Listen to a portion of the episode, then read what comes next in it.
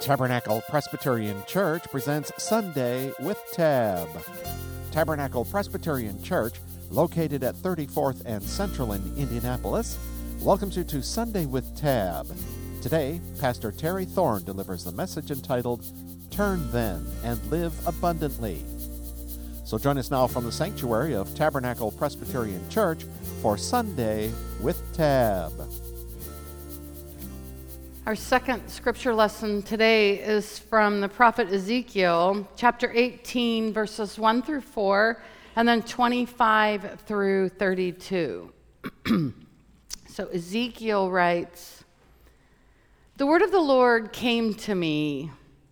What do you mean by repeating this proverb concerning the land of Israel? The parents have eaten sour grapes, and the children's teeth are set on edge. As I live, says the Lord God, this proverb shall no more be used by you in Israel. Know that all lives are mine. The life of the parent as well as the life of the child is mine. It is only the person who sins that shall die. Yet you say, The way of the Lord is unfair. Hear now, O house of Israel, is my way unfair? Is it not your ways that are unfair? When the righteous turn away from their righteousness and commit iniquity, they shall die for it. For the iniquity that they have committed, they shall die. Again, when the wicked turn away from the wickedness they have committed and do what is lawful and right, they shall save their life. Because they considered and turned away from all transgressions that they had committed, they shall surely live, they shall not die.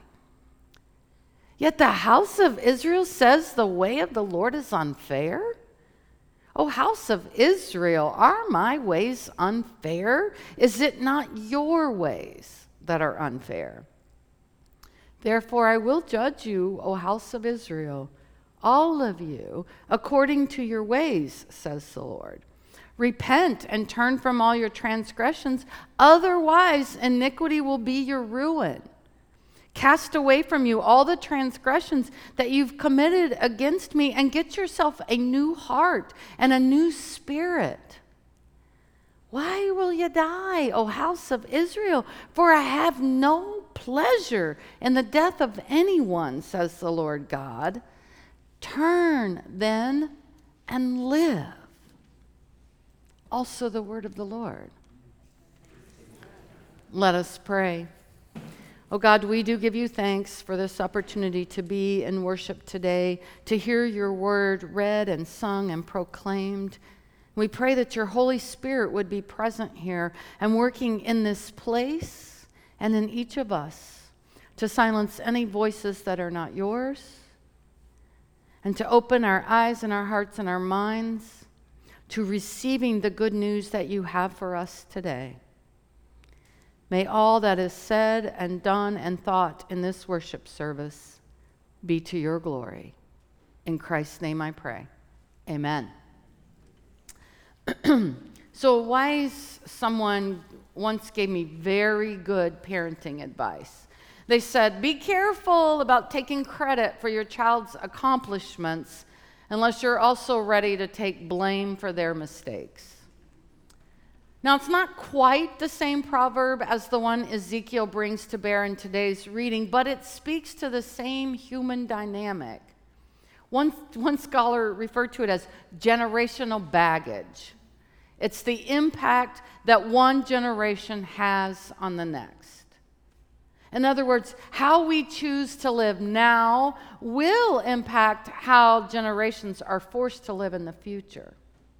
Our uses, use of resources now will determine what's available for our children and our grandchildren and our great grandchildren. And the risks we take and the decisions we make now will shape the lives of future generations for good or for ill. Now, in the case of the Israelites, the action of their forefathers their disobedience toward God had resulted in exile, not just for the ancestors, but also for the folks to whom Ezekiel prophesied. Eventually, This reality resulted in a sense of hopelessness and major league grumbling against God. You see, these people not only blamed God for their situation, they viewed this idea of passing it down relationship between generations as unfair. In their minds, it was an injustice to let the innocent folks suffer because of the actions of previous generations. And I suspect that some of us might agree with them. If we weren't there when it happened, why should we be accountable now? Still, many folks would also say that they have suffered because of generational baggage. Even now, I'm thinking of a young woman I met through the Open Door Ministry Cafe, and she was raised by parents who had addiction issues that eventually led to multiple incarcerations for the parents. As such, this young woman was in and out of foster care for most of her childhood. And today she still floats. No anchor, no roots, risky behavior, and some of her own substance abuse issues as well. It doesn't seem fair. She had almost no chance with those parents to have a normal life. And she has every right to blame her parents.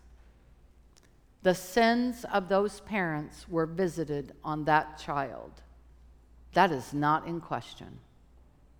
However, if this young woman stays stuck in her current place of blaming and excuse making, and as long as this sweet child believes that she deserves nothing better, she will never have true life.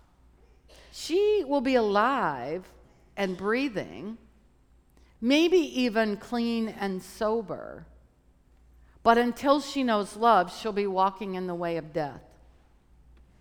Life will only come when she's experienced God's love firsthand, which I believe happens every single time she is at Open Door, and is also the reason why I think she keeps coming back to Open Door.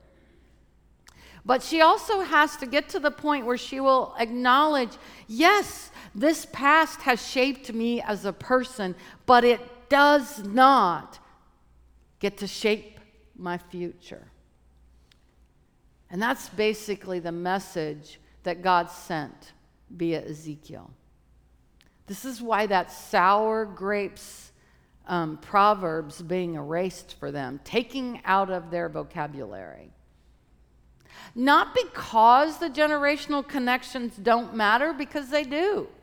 And not because the past doesn't impact the future, because it does. The proverb was being taken away because it had become a stumbling block to choosing life. It allowed the exiles to stay stuck in their own deadness, if you will. It also caused them to forget who they were the beloved children of God. More importantly, they no longer remembered who their God was. They forgot that they, all of them, all generations, belong to God. A God who makes it very clear that He does not want anyone to die and not just a biological death. God doesn't delight in a death in a life that's lived in a death-like manner. God does not want any of his children to just exist, to be lifeless or anxious or to live in fear and anger or in a manner that's destructive to themselves or others. God doesn't want that. Across all generations, it is not God's desire that we resort to excuse making that keeps us stuck or robs us of our peace. Turn then, he says, and live. Live with hope, with joy, with love, with peace. Live as a beloved child of God.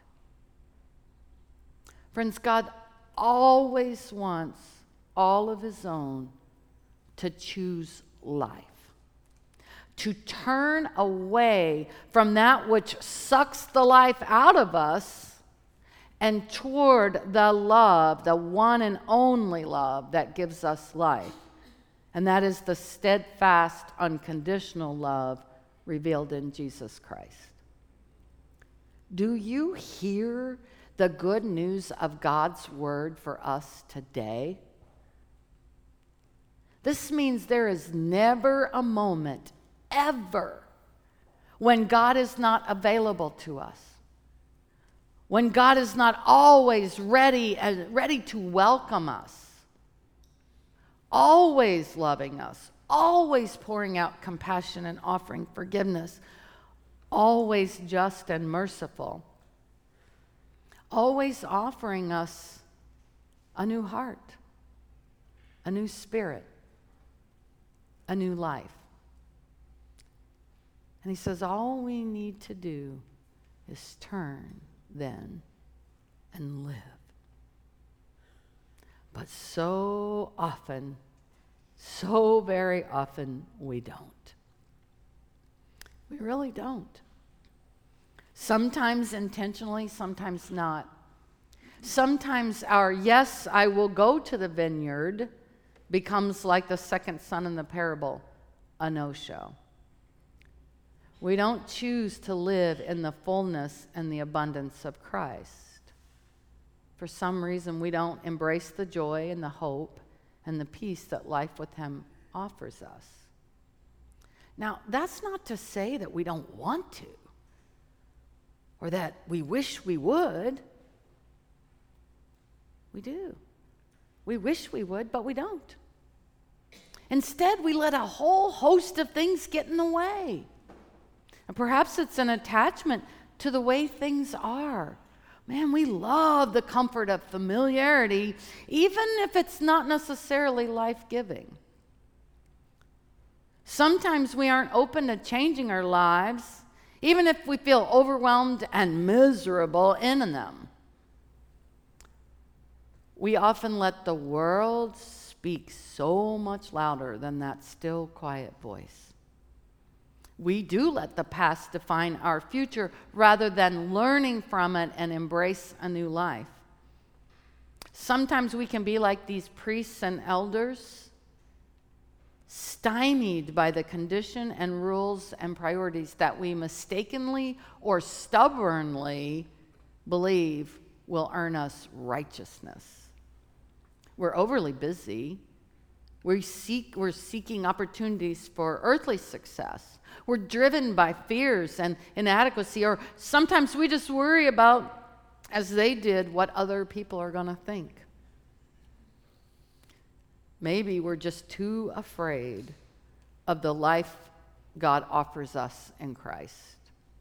That it's either too difficult to live or it's too good to be true, or both.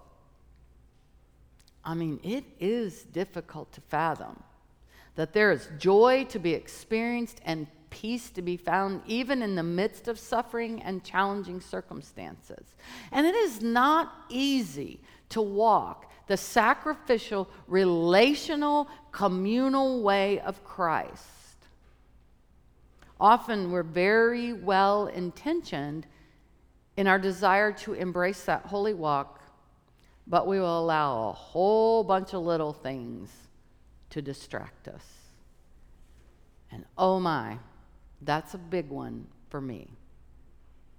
In fact, I have a printed prayer taped to my computer screen that one of the church members in this room wrote to me.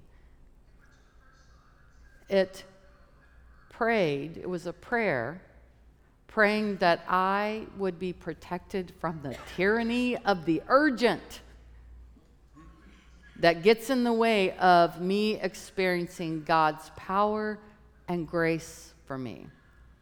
That's a big one for a lot of us. But, beloved of God, here's the thing about our willingness to embrace the life God offers us It is free and it is unconditional. But we have to choose it day after day, hour after hour, minute by minute. To turn and live is not a one and done. It's an ongoing process. We turn again and again and again. And the unfathomable good news is that God is always ready and willing to love us. He invites and welcomes all who will trust Him enough to take that first step of choosing the life giving way of Christ over those things that lead to deadness in our spirit. It also means that we have to acknowledge an inconven- inconvenient truth about ourselves. And that is, we are both simultaneously saint and sinner.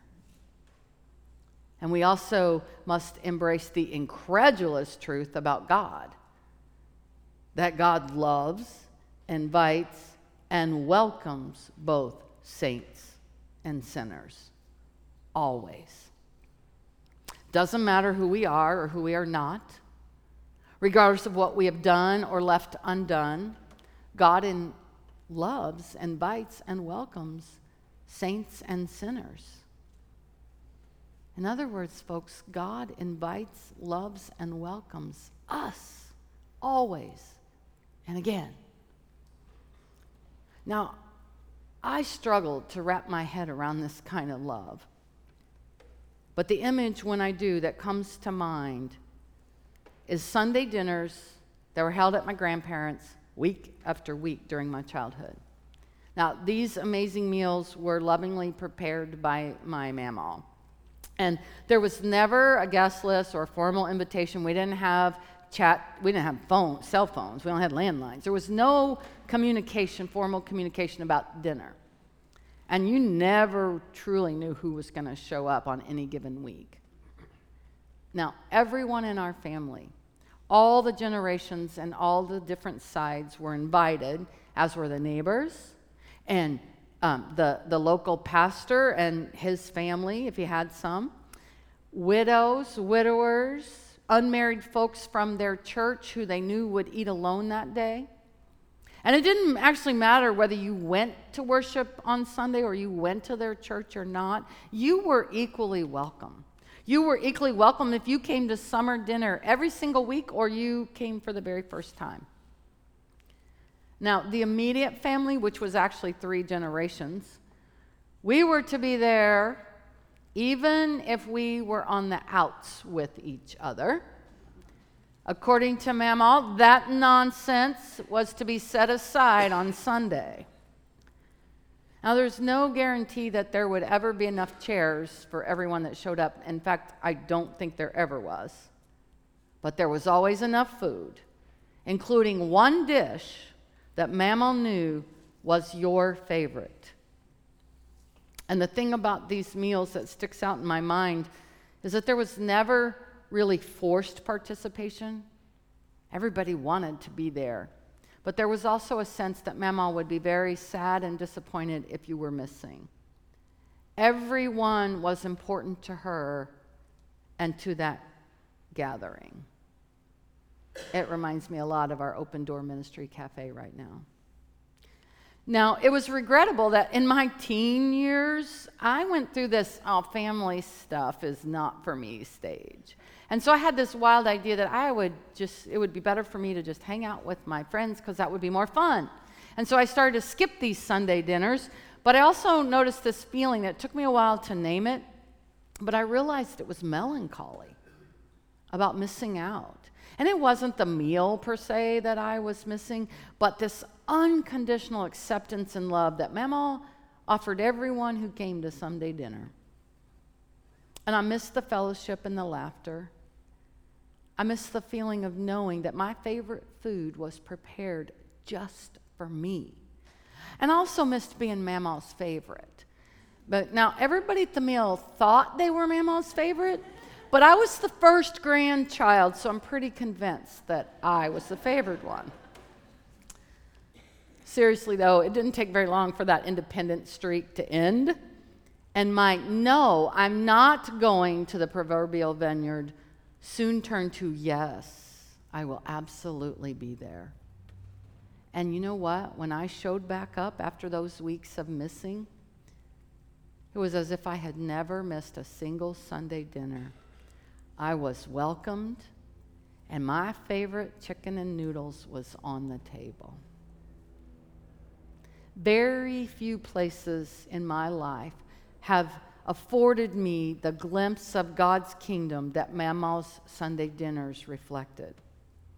Very few people have welcomed and loved me as unconditionally and in a Christ like way as she did. I think that's a special blessing that God gives Mama's. And very few second chances have been as mercifully offered without an expectation. And you know what? This is an amazing memory for me, but it's just a tiny glimpse of the abundance of love and acceptance and grace that God wants to just lavish on us if we ourselves are open to receiving it. And quite frankly, it's only going to happen if there are others like Mama who are willing to offer it on Christ's behalf as well as places like the Sunday dinner where folks can come and experience it for themselves. So, on this World Communion Sunday, we're thinking about our connection across the world. Envision with me for just a moment how profoundly different the world would be if Christians, churches, Christians all around the globe found a way to be both the provider of bread for the hungry and the place where all experience God's unbounded welcome, God's unending mercy, and God's unconditional love. Imagine all the barriers and excuses that would be erased.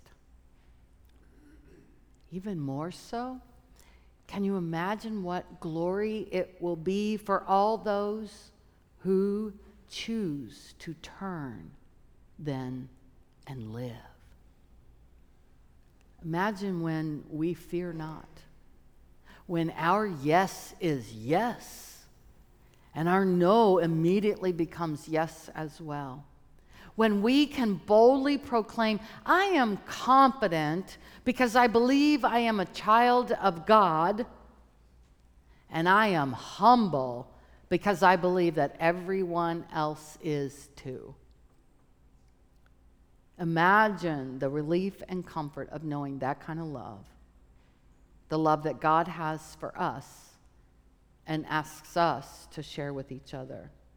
So instead of comparison and competition that always emerges when we're living in fear, think instead about the kindness and the generosity and this sense of there being enough, having enough, then knowing that there will always be enough to share. That sense emerges when we know that we're forgiven and we're freed and we're loved immeasurably. Can you even fathom how much better we would understand each other? And the respect that folks will have with have for one another, even with those with whom we different, differ. How powerful the incentive to live in unity would be, and how great a value we would place on relationship if we saw the world as God's Sunday dinner. Beloved, it is said by somebody that the will of God is that we desire to do the will of God. That we have a new heart, a new spirit that wants to do God's will not because of fear or even a command of obedience, but because we are the beloved children of God who love the one who loves us. We trust in that unconditional love because we seek to be more like Christ who reveals perfect love to and for the world. So, yes, on this World Communion Sunday, the bread of life and the cup of salvation are proof that this is God's desire for you, for me, for us, and for all the peoples of the world life.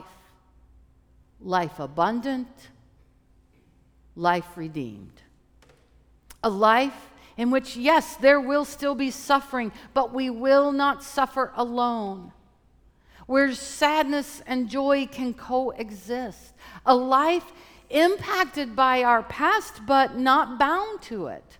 A life with many worldly uncertainties, but never a doubt about God's compassion and mercy and love for us. A life that at times may seem exhausting, challenging, and confusing. Yet it's also a life empowered by the same God who has the power to heal all brokenness and resurrect from the dead. It's a life that may demand sacrificial choices on our part, a life in which we will make mistakes. Sometimes we will fail profoundly. We will avoid commitments and we will make excuses. But it's also a life that is promised in which grace, mercy, and peace are available. A life in which we are continually welcomed back to the dinner table of abundant forgiveness and unconditional love. A life that is always, always available if we will but turn then and live to the glory of God. Let us pray. Oh God, we give you thanks that you continue to offer life to us and we pray that your Spirit would give us courage to choose it.